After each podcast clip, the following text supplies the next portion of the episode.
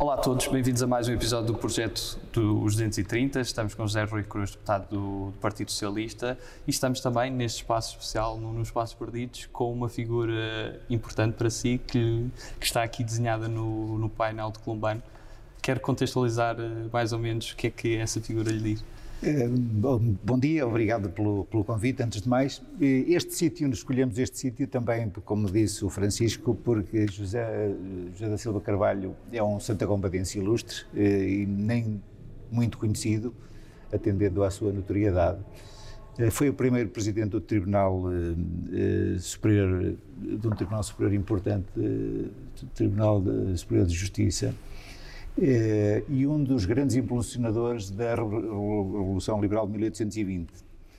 Foi ministro eh, de Dom João VI e de outros reis, eh, e sendo também um dos, um dos responsáveis pela Revolução, teve problemas à época e, como tal, teve que sair de Portugal, foi perseguido, regressou a Portugal. Portanto, é uma figura que contribuiu muito para aquilo que viria a ser, alguns anos mais tarde, a implantação da República, portanto, muito antes dessa implantação, ele já lutava por essa mesma República.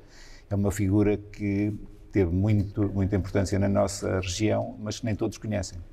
E falando agora um pouco da, da sua vida e começando exatamente por, pelo início, como disse também é de Santa Combadão, quais são as primeiras memórias que tem ainda no, nos anos 60?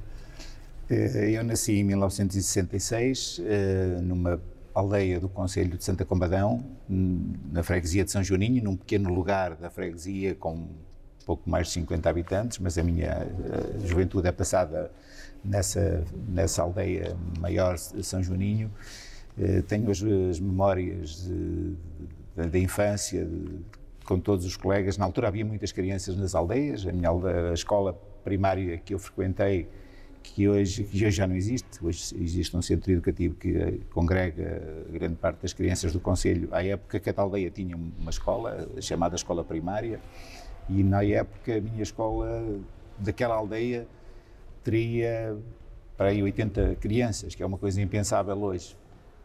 E o que eu me recordo era, até chegou a haver uh, aulas de manhã e aulas de tarde, porque, por forma que a escola pudesse albergar todos, e o que me recordo é haver muita, muita juventude, as, as, eh, todo aquele convívio entre os jovens, jogar a bola na, na, no adro da igreja, não havia as instalações desportivas que há hoje, eh, na, no, no, campo de futebol improvisado, nas ruas, no, também não havia o trânsito que há hoje, e portanto tudo completamente diferente do que é nos dias de hoje, mas e também o aguardarmos pelos fins de semana, a dificuldade que havia de acesso uh, a bens culturais, uh, dificuldade que havia também de ter transporte para as cidades mais próximas, que hoje é tudo muito fácil, mas à época poucas pessoas tinham carro para se deslocarem.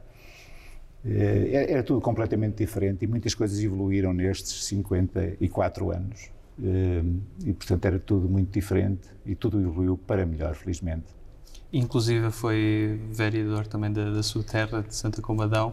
Como é que foi toda essa experiência e qual é o desafio de, também de, de, de, explicar às pessoas o que é que Santa Combadão? Porque Santa Combadão muitas vezes é associado também a António de Oliveira Salazar, mas vai muito para além disso e falamos de outras figuras históricas. Como é que é, é a passagem de, também da compreensão da história para, para o que é o valor de, de uma terra? Sim, Santa Combadão, por vezes, tem uma conotação nem sempre positiva, atendendo à, à figura e à ligação eh, àquele que governou o país muitos anos e, uma, e é essa mesma conotação que lhe é, que lhe é eh, dada. Às vezes, quando eu digo sou de Santa Combadão, dizem-me logo és da terra do Salazar, e essa conotação é sempre negativa. E Santa Comba às vezes é penalizada por isso, injustamente, porque as pessoas de Santa Comba são iguais às pessoas de todos os outros locais. Até em termos políticos, se analisarmos desde o 25 de Abril e as eleições eh, que foram feitas a partir daí, em termos autárquicos, o Partido Socialista governou a maior parte dos mandatos. Portanto, as pessoas de Santa Comba nem são de direita, em termos locais, nem são de direita. Em termos legislativos, tendencialmente, o PSD ganhou mais vezes. Mas em termos autárquicos, as pessoas votam na, mais nas pessoas e, e, o primeiro Presidente de Câmara em 76 foi eleito em listas do Partido Socialista. Era um socialista, uma das, uma das pessoas que eu mais admirei e com quem mais aprendi, Lauro Gonçalves, que faleceu há poucos anos, uma referência do poder local eh, de Santa Combadão. E, portanto, Santa Comba foi fazendo o seu percurso. Eu tive a oportunidade, depois de ter terminado o, meu curso, onde estudei em Viseu, ter feito o meu percurso na, na vida também, para além de, do curso que fiz, eh, fui presidente da, da, Associação de Estudantes da Escola Superior de Saúde e fui, fui um dos fundadores com um, um amigo, Manuel Tidósio, de uma outra escola, fundámos a Federação Académica de Viseu e essa, essa minha experiência associativa deu-me, abriu-me algumas portas e deu-me conhecimentos que me permitiram depois, eh, quando regressei tive convites para ir trabalhar para, outros para outros sítios, nomeadamente para o norte do distrito e para outros locais. À altura havia falta de pessoas na área da saúde com formação, com formação e eu tive convites para vários sítios, mas preferi eh, regressar à minha terra já um bocadinho pelo gosto da ligação à política e à, e à cultura. O meu pai foi presidente de junta desde, desde sempre, com um percurso ímpar, portanto eu nasci já dentro do meio eh, ligado. O meu pai foi o fundador da Associação da Terra, a associação mais importante da Terra, o Clube Recreativo de São Juninho, e foi o primeiro presidente de junta em 76. Portanto, eu nasci dentro do meio associativo e cultural e dentro da política. Curiosamente, curiosamente o meu pai é eleito pelo, numa lista como independente pelo PSD, eh, com uma grande, uma grande margem eleitoral de votos, eh, mas depois é convidado pelo esse primeiro Presidente de Câmara, Lauro Gonçalves, a integrar as listas do PS, sabendo que iria, teria muitas dificuldades em ganhar as eleições, e ele aceita, porque revê-se nos valores de Lauro Gonçalves e do Partido Socialista, e vai como independente pelo Partido Socialista e perde as eleições.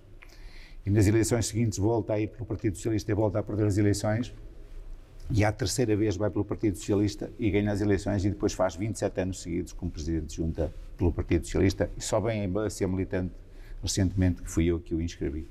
Portanto, este é um bocadinho o lado uh, da forma como eu fui entrando naturalmente na política. Eu lembro-me desde miúdo, a política não é como é hoje, não havia redes sociais, não havia um conjunto de ferramentas que existem hoje. Uh, lembro-me de fazermos cola manual, de uma forma artesanal, e de colarmos cartazes nas paredes com rolo e com pincéis. Era assim que se colavam os cartazes artesanais, feitos em tipografia, e colava-se nas paredes. E havia pendões de plástico, nós tínhamos que fazer as cordas e colocar os pendões.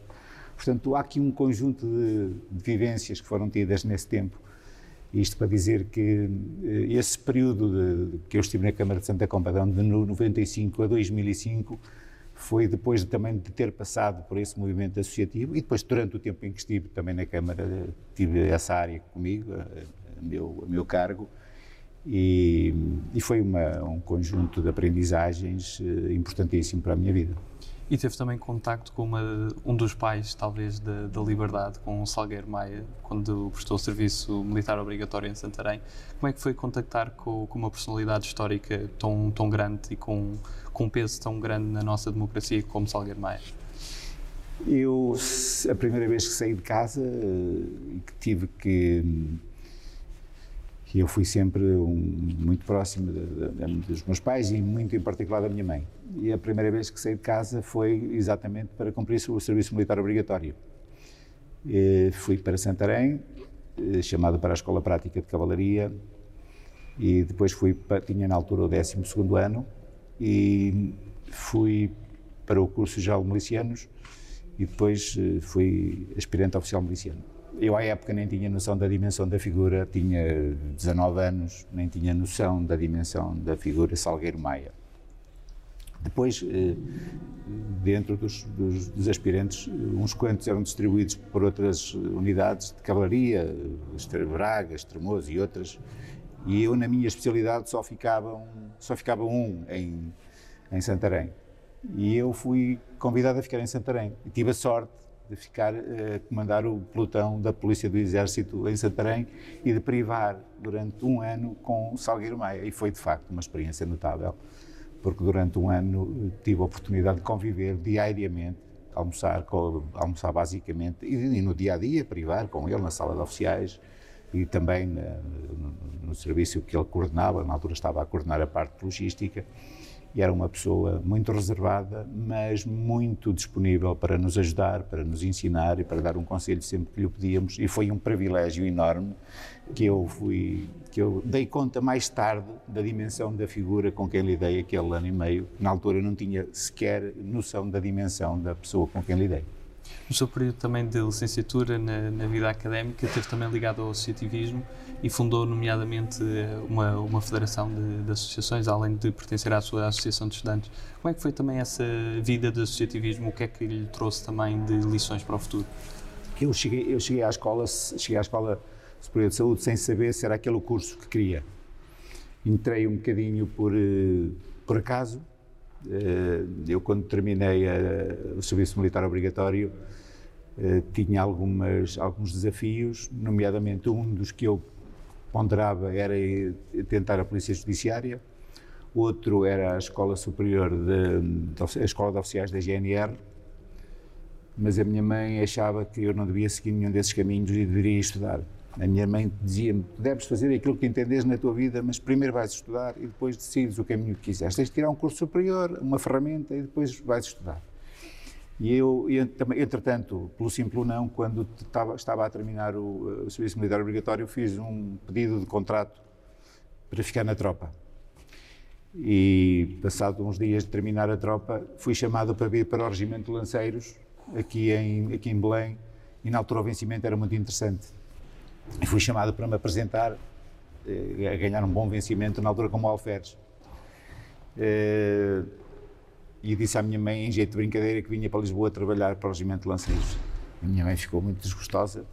É claro que eu disse-lhe isto a brincar e não, não, recusei, o, recusei e fui estudar. Não tendo a certeza se era aquilo que eu queria fazer.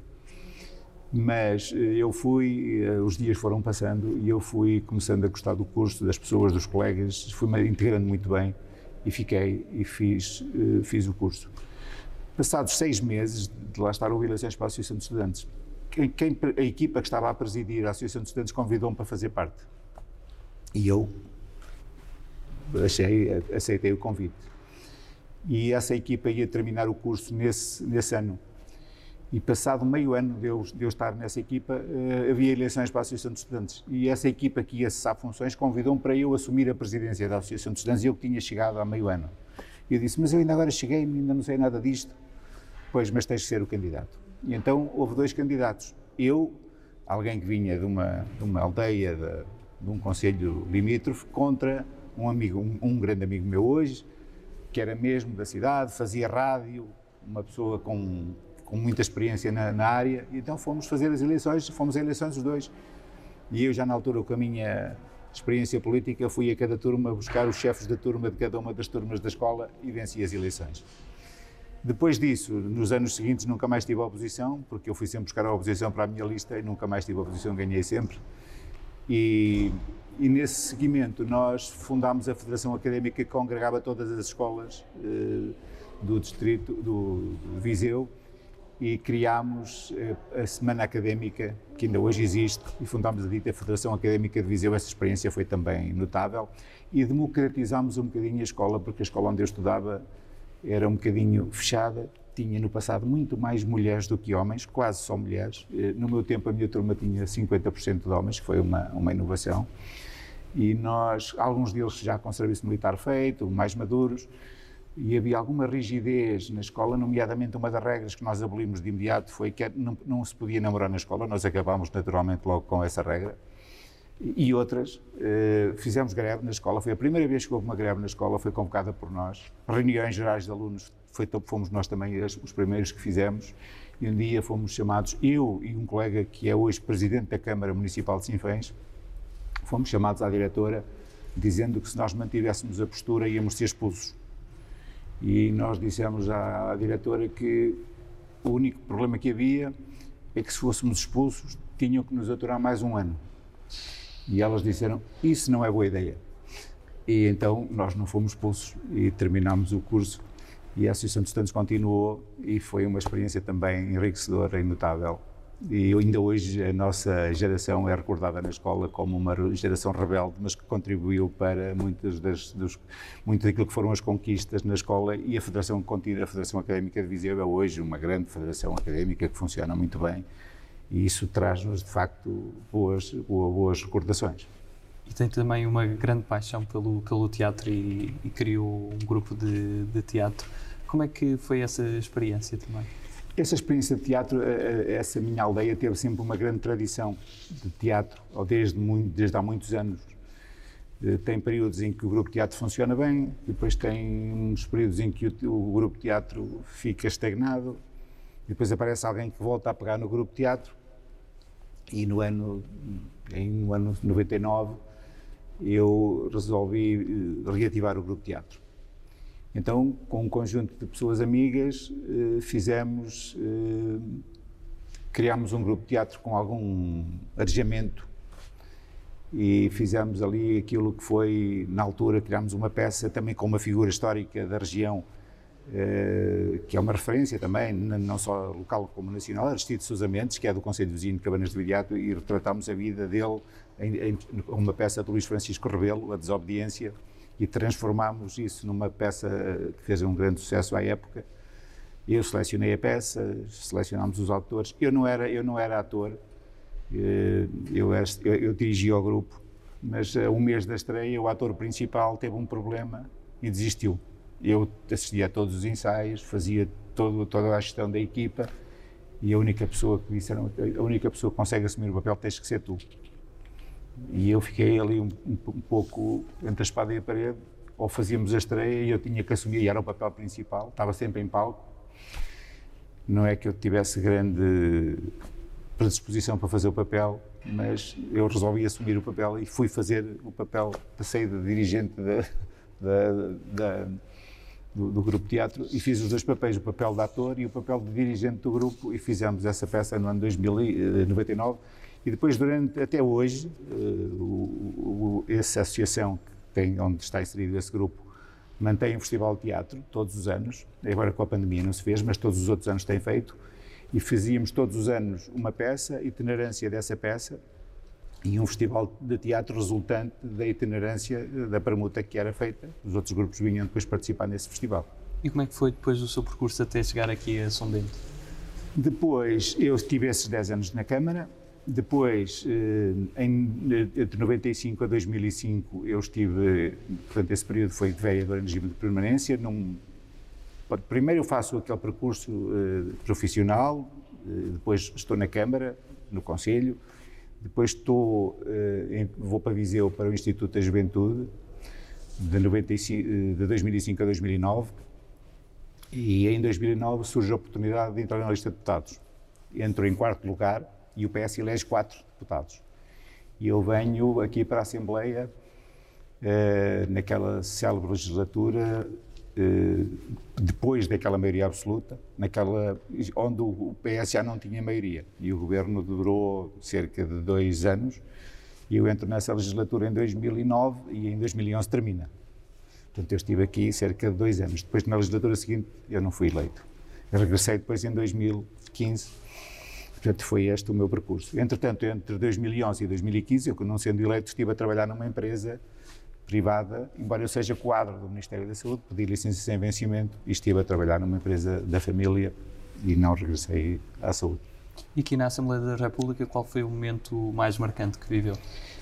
Eu acho que o momento mais marcante que um deputado tem, habitualmente, pelo menos eu falo por mim, acho que é o dia em que pomos o pé dentro da Assembleia. O dia quando, quando somos novos, eu entrei aqui na Assembleia em 2009, foi há 12 anos atrás, uh, acho que esse é o dia mais marcante.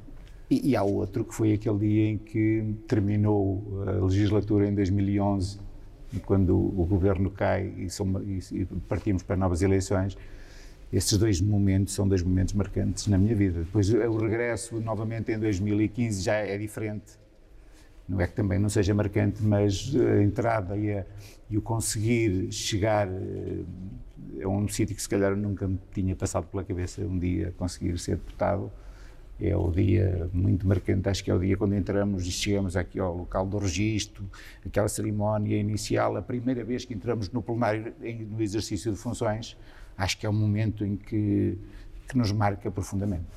E a primeira intervenção também, e a primeira eu lembro-me que a primeira intervenção no momento em que nos levantamos para, falar, para usar a palavra, é um momento em que parece que a sala fica enorme, depois parece que fica muito pequena. Há aqui momentos de, de contradição. E na parte do trabalho de, de, comissão, quais é que foram assim os maiores desafios? Na, na parte da comissão, eh, tive, tive, eu liderei um grupo de trabalho que teve a ver com as medicinas, eh, com as terapêuticas não convencionais. Foi uma experiência muito interessante, eh, porque permitiu-me conhecer uma área que eu não tinha noção da, da complexidade e da diversidade de, de, de, de expectativas que estavam nas pessoas, que havia um conjunto de profissionais que não tendo cédulas profissionais, havia a questão das cédulas profissionais em que uns tinham, haviam, tinham terminado os cursos, mas não podiam exercer, ou seja, exerciam uh, de uma forma, se calhar, não legal, e era preciso fazer aqui a harmonização dessas, uh, dessas situações, e eu liderei esse grupo que conseguiu fazer aqui o equilíbrio, todos os partidos conseguimos aqui chegar a uma, a uma solução, e isso foi um momento que, que me deu um certo prazer ter sido parte dessa solução. Seguimos agora para a segunda parte de, da nossa entrevista, uma parte ainda mais dinâmica, e vamos desde já para, para as nossas escolhas. E a primeira escolha que lhe proponho é entre humildade e ambição. Humildade, mas também precisamos ter ambição. Saramago ou Sofia? Saramago. Chutes e pontapés ou Rui Veloso? Chutes e pontapés. Centro ou esquerda? Esquerda. Manuel Alegre ou Lídia Jorge? Manuel Alegre. Sagres ou Superboc? Superboc. Cisa Vieira ou Souto Moura? Cisa Vieira. Macron ou Boris Johnson? Macron. Sonho ou realidade? Sonho. Qual é o seu maior sonho? O meu maior sonho é que o mundo, o mundo seja mais, que haja mais justiça, mais justiça social, que que haja mais liderança, que consigamos fazer um mundo mais justo e mais equilibrado, que, que não sejam tanto, tão grandes as disparidades entre os mais ricos e os mais pobres. Ehm, que, por exemplo, não, não assistamos a esta disparidade entre, nomeadamente no que estamos a viver, só os países ricos têm acesso às vacinas. Nós temos que ter aqui capacidade que aqueles que são mais pobres, eh, quando, quando se trata de questões ligadas à saúde, os países mais ricos eh, têm a obrigação de tomar medidas para que isto seja uma medida mundial e não podemos ver eh, a África e os países mais pobres não terem quaisquer níveis de vacinação. Isto é, isto é intolerável. E o meu sonho é que este, este tipo de situações não, não, sejam, sejam completamente erradicados. Hermano José ou Raul Solnado? Raul Solnado. Campo ou cidade? Campo. Eixo do mal ou Governo Sombra? É, eu gosto dos dois, mas Governo Sombra. 230 ou 180? Sem dúvida 230. Qual é que é aquela figura que, uma personalidade que nunca teve o privilégio de, de almoçar com e que gostaria de, de ter essa experiência para aprender, nomeadamente? Eu, eu, eu, essa, essa questão, eh, eu acho que já tive a oportunidade, é a pessoa que eu gostaria de, de, almoçar, eu acho que já tive a oportunidade de almoçar com ela, mas não a sós. Eh, era António Guterres. Eu acho eu já tive a oportunidade de almoçar com ela, mas eh, em grandes aglomerados, nunca numa situação de, de privacidade. Nesses, nos nossos célebres comícios da política, naqueles em que se come sempre lombo com, com batatas assadas, em que a emenda não, não varia. É evidente que nos anos em que ele participou nas, nas, nas nossas atividades partidárias enquanto secretário-geral do Partido Socialista, certamente que almocei algumas vezes com ele ou jantei, mas nunca eh, de uma forma privada. E era sem dúvida a figura com quem eu gostaria de fazer esse, esse, esse almoço que é talvez a personalidade mais escolhida a seguir a Papa Francisco e Obama por, por deputados. E pois não sei, pois não sei, mas imagino que sim, imagino que sim. E disseram-nos que, que, que, não, não come bacalhau, uh, António Guterres. Ah, não, sabia. não gosta de bacalhau, pelo menos disseram. Mas é? eu iria sugerir um prato, talvez um prato mais beirão. Nós somos uma zona onde se come um bom cozido à portuguesa, onde se come uma boa chanfana que é um, prático, um prato muito típico da, da, nossa região, e um bom cabrito. E se calhar o cabrito, feito ali pela, pela minha mãe, a minha mãe faz um cabrito fantástico, podia ser aqueles que eu tenho comido, guardam-no como sendo, como sendo uma, uma delícia, eu acho que era o prato ideal. E qual é aquele país que nunca visitou e gostaria mesmo de visitar? Eu tenho muitos países que faço conta de visitar e há muitos que eu gostaria de visitar.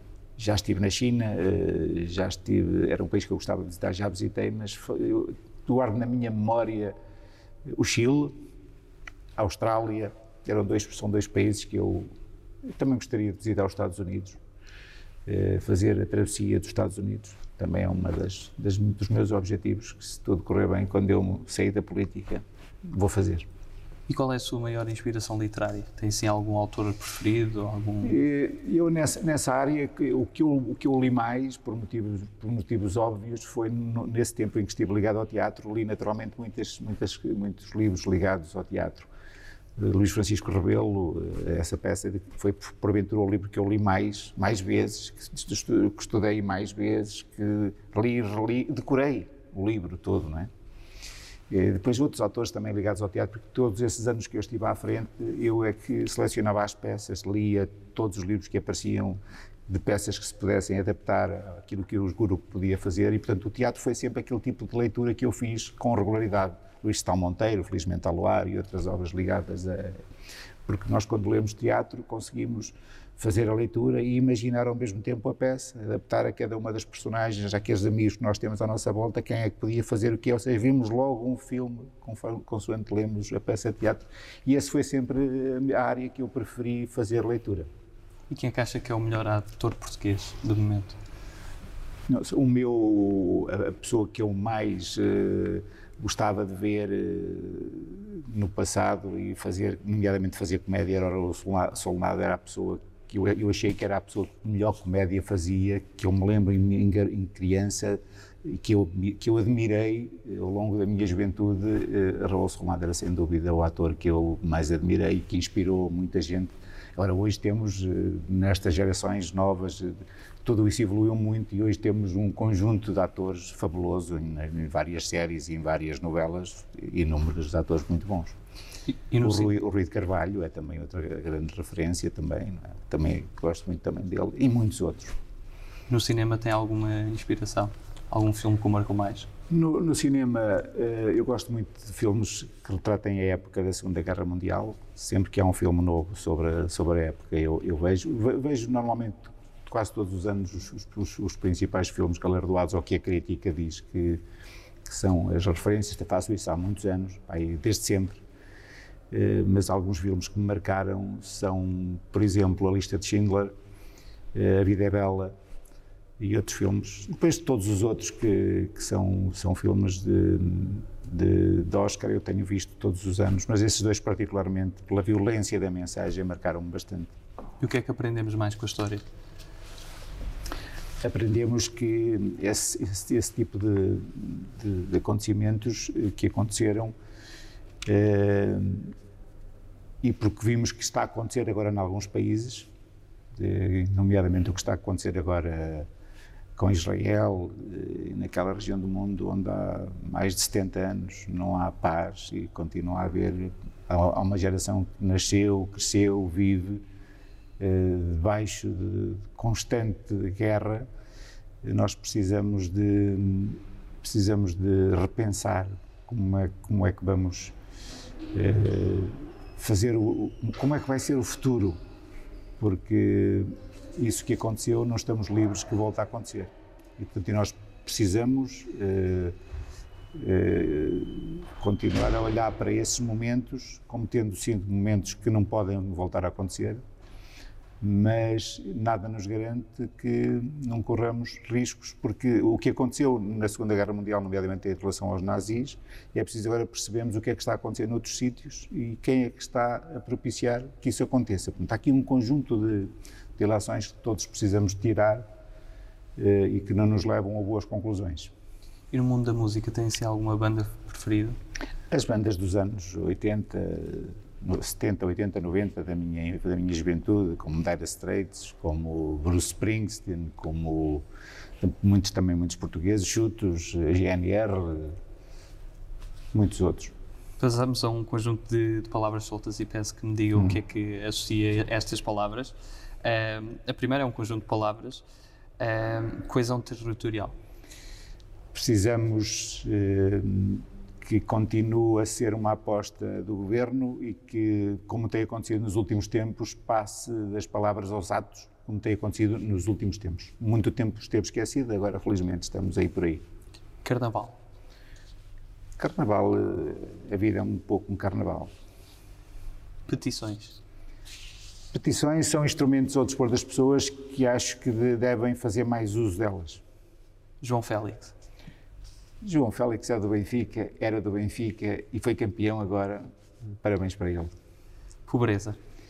Pobreza é, uma, é, um, é um problema do mundo que todos temos que nos empenhar em combater e nós em Portugal temos vindo, temos conseguindo diminuir a pobreza, mas no mundo é um problema que nos aflige a todos e que precisamos uh, unir-nos para diminuir a pobreza. Parque industrial parque industrial, eh, parque industrial no sentido de, da junção de equipamentos industriais. Nós, eh, no nosso país, nos últimos anos, multiplicaram-se parques industriais por vários dos conselhos. Eh, foi um pouco a ideia de que cada sítio tinha que construir um parque industrial. Isso trouxe algumas vantagens e algumas desvantagens. Eh, eu conheço bem a área por motivos óbvios. Eu acho que nós no futuro devemos ter menos e os que tivermos com mais infraestruturas e mais condições, nomeadamente em termos ambientais, de tratamento dos efluentes, eh, de condições de apoio às famílias que lá trabalham, de infraestruturas tecnológicas, com os que tivermos com todas as condições e também de transportes para as pessoas que lá trabalham. Concentrar e diminuir o número de parques que existem. Tondela. Tondela eh, é um conselho ao lado do meu, eu moro na, quase no limite de conselho, tenho uma equipa de futebol na primeira divisão que é uma coisa rara, é mesmo um, fator de coesão, onde ela tem uma, a única equipa fora, dos, fora do, daquela cabeça de Lisboa, Porto, no, no, centro de Portugal, é a única equipa de futebol que, que, que existe e Tondela e Viseu eh, e o sul do distrito eh, têm uma, uma realidade em termos de crescimento e de desenvolvimento industrial interessante na região de Viseu. Aeroporto. Aeroporto é uma discussão que se tem feito. Eh, a pandemia agora veio dar para trás nessa discussão. A localização continua a ser, francamente, hoje é, amanhã, hoje é aqui, depois é ali eh, vamos ver, em termos de aviação, como é que vai ser feita eh, a retoma e se nós vamos precisar mesmo de um aeroporto. E acho que, se, eu, acho, eu acho que vamos mesmo precisar de um aeroporto. Eu não sou técnico da área, mas eu acho que, na minha modesta, modestíssima opinião, eu acho que Alcochete, pela proximidade da Academia do Sporting, será a solução. Memórias. Memórias, tenho as memórias da, da minha, de um conjunto de vivências da minha infância, dos meus amigos, de, faço uma retrospectiva de tudo aquilo que vivi, dos meus amigos que não puderam governar a vida, que emigraram, que estão em vários pontos do mundo, que nos encontramos no, no verão, em agosto. Uh, fazemos habitualmente um encontro de, de, todos aqueles que andaram na escola nesse mês de agosto, onde vem gente de vários pontos do mundo e partilhamos as experiências e as aventuras que tínhamos nos nossos tempos de infância. E, e a vida de cada um é diferente, mas basicamente estão todos bem, o que é para nós uma felicidade. Incêndios. Incêndios, eu estive, estive, no, estive na comissão de inquérito dos de Pedrógão e estive eh, no centro daquilo que foram os incêndios de, depois de outubro de 2017, que a minha zona também foi uma das muito afetadas dos, dos outros incêndios depois na região centro. A minha aldeia, na minha aldeia foi tudo destruído e morreram cinco pessoas em São Joaninho. Eu não consegui passar para casa, fiquei retido e tive uma história que não vale a pena contar aqui, que demoraria muito tempo, mas eu para chegar de Mortágua a Santa Comba não consegui porque foi tudo bloqueado, ardeu tudo. E a minha casa, que é uma moradia que tem um conjunto de, de um jardim, eh, até as sebes arderam da minha casa. Eh, o quadro elétrico estava inserido nas sebes, ardeu o quadro elétrico, eh, ardeu, ardeu tudo quanto era à volta da aldeia, tudo, é tudo floresta, ficou tudo completamente destruído. Foi um cenário inimaginável, inimaginável, uma coisa que eu nunca imaginei na minha vida. Eu moro ali há mais de 50 anos, sempre me lembro de tudo aquilo verde. Uh, e foi uma, uma, uma, Se me perguntassem se eu alguma vez imaginava ser possível o que aconteceu, não, não imaginava. Desde a Serra do Caramulo até a Serra da Estrela, todo aquele planalto ardeu completamente. Era um cheiro a queimado impressionante durante meses e agora começa a ficar eh, todo, novamente reflorestado. Mas a quantidade de árvores que está a nascer, como é descontrolada, é, é de geração espontânea, eh, nomeadamente o número de eucaliptos que se multiplicou, porque na altura as sementes eh, multiplicaram-se, aquelas que arderam, é um fenómeno que eu nem sabia, nem sabia que existia. Eu acho que estamos a fazer ali agora uma, uma situação que temos que perceber como, como controlar o número de árvores, senão qualquer dia, daqui a mais de um ano ou dois, podemos ter novamente um problema grave, embora estejamos a fazer as faixas de proteção e tudo isso, mas o número de, de carga vegetal poderá ser maior do que era no passado. Foi uma situação terrível. Família.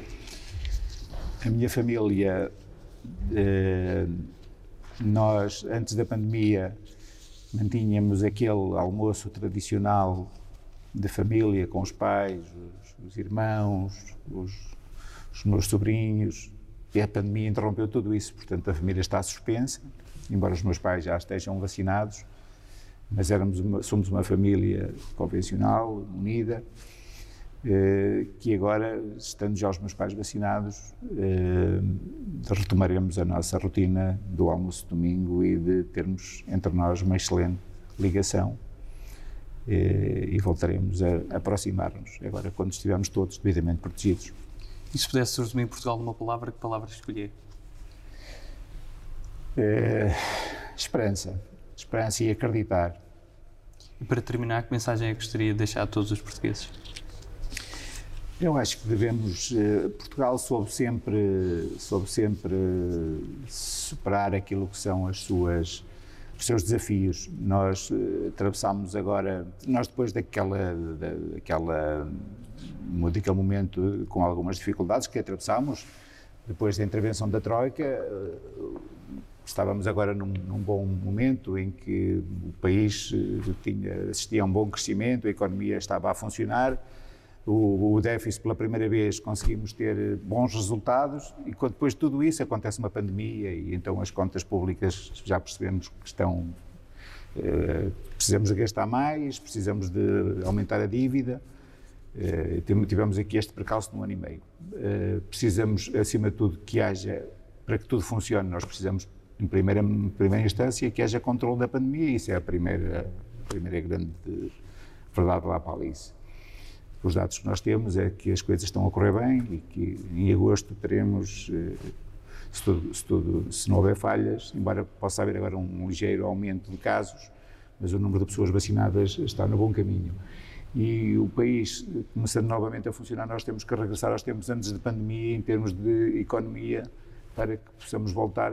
Curiosamente, há um bom dado, que é os números do desemprego não, não, não dispararam como, era, como, era, como havia esse receio. Nós temos como números de desemprego baixos e, portanto, possamos colocar o país novamente no carril que estava antes da crise pandémica para que possamos voltar a ter níveis de, de, de conforto, níveis de, para aumentar os salários, para voltarmos ao nível de vida que tínhamos antes, resolvendo as questões que, entretanto, apareceram, como sejam a TAP, que é um problema que apareceu. O novo banco estava a ficar resolvido, agora apareceu um problema chamado TAP que vamos ser chamados a resolver.